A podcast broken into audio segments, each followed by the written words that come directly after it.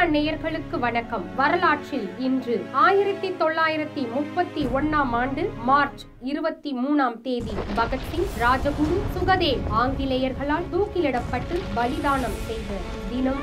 ஒன்று ஆயிரத்தி தொள்ளாயிரத்தி இருபத்தி ஆறில் பகத்சிங் சுகதேவ் பவதி சரண் பேரா யஷ்பால் போன்றோர் இணைந்து நவ்ஜவான் பாரத் சபா என்ற இளைஞர் அமைப்பை நிறுவினர். ஆயிரத்தி தொள்ளாயிரத்தி இருபத்தி எட்டாம் ஆண்டு சைமன் கமிஷனை எதிர்த்து காங்கிரஸ் போராட்டத்தில் ஈடுபட்ட போது அந்த போராட்டத்தில் காங்கிரஸ் தலைவர் லாலா லஜபதி ராய் போலீசாரால் தடியடிப்பட்டு இறந்தார். இதனால் கோபமுற்ற பகத்சிங்கும் ராஜகுருவும் சுகதேவும் இணைந்து லாலா லஜபதி ராய் இறப்புக்கு காரணமாயிருந்த காவல் அதிகாரியான சாண்ட்ரஸை சுட்டுக் கொன்றுவிட்டு தலைமறைவாயினர். இறப்புக்கு காரணமாயிருந்த காவல் அதிகாரியான சாண்ட்ரஸை சுட்டு கொன்று விட்டனர் இதனால் ஆங்கிலேயர்களால் இந்த மூவரையும் கைது செய்து தூக்கிலிடப்பட்டனர். பகத்சிங் ராஜகுரு சுகதேவ் இவர்களுக்கு இருபத்தி நாலாவது அகவையில் ஆங்கில அரசு ஆயிரத்தி தொள்ளாயிரத்தி முப்பத்தி ஒன்னாம் ஆண்டு மார்ச் இருபத்தி மூணாம் தேதி தூக்கிலிடப்பட்டனர். ஒரு போராளி வாழ்க்கை என்பது வெறும் சரித்திரம் மட்டுமல்ல அது ஒரு பாடமும் கூட.